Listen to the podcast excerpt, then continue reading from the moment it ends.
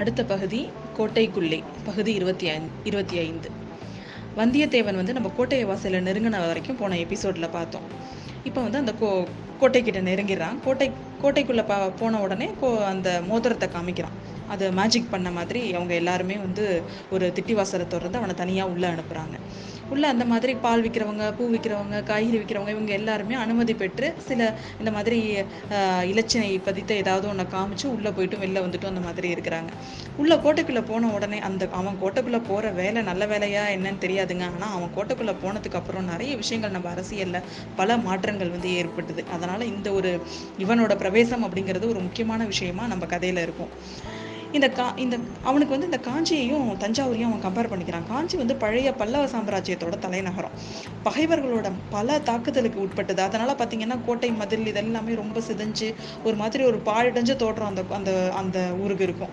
ஆனால் தஞ்சாவூர் அப்படி இல்லைங்க. இது புது ஊர் அப்படிங்கிறதுனால எல்லாமே புது கட்டடங்கள். அதை பார்க்கறதுக்கு அவனுக்கு ரொம்ப இதுவாக இருக்குது இவன் வந்து ரொம்ப இவ்வளோ ரெஸ்ட்ரிக்ஷன் உள்ளே வரதுக்கு இருக்கிறதுனால உள்ள கூட்டம் அவ்வளோவா இருக்காது அப்படின்னு நினச்சிட்டு வர்றான். ஆனால் உள்ளே பார்த்தீங்கன்னா ஜே ஜேன்னு இருக்குங்க அந்த நகரம். ஒரு நகரம் ஒரு ஒரு பெரிய சாம்ராஜ்யத்தோட தலைநகரம்னா இப்படி தான் இருக்கணும் அப்படின்னு அவன் மனசுக்குள்ளே நினச்சிக்கிறான். இதை எல்லாத்தையும் நினச்சிக்கிட்டு எப்படி போய் நம்ம சக்கரவர்த்தியை பார்க்கறது? யார்கிட்ட வழி கேட்கறது? யார்கிட்டையும் வழி கேட்காம நம்ம நேராக போகணும்.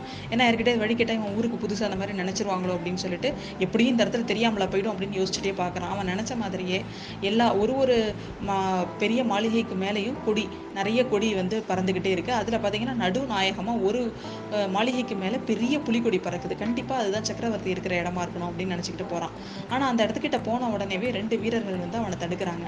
அதுக்கு அந்த வீரர்கள் கிட்ட எப்பொழுதும் போல அந்த மோதிரத்தை காமிக்கிறான். அவங்க உள்ள விடுறாங்க. ஆனா அதை தாண்டி உள்ள போகணும்னா அவன் பழுவேட்டரையரை பார்க்கணும். சின்ன பழுவேட்டரையரை பார்க்கணும். அவனுக்கு தெரியுங்க பெரிய பழுவேட்டரையர். நமக்கு தான் தெரியுமே அவர் இன்னும் நடுநாட்டிலேருந்து வரவே இல்லை. கடம்பூர்ல இருக்காரு. அதனால இப்ப அவர் வர்றதுக்குள்ள இவன் வந்து சக்கரவர்த்தியை பார்த்து தன்னோட வேலையை முடிக்கணும்.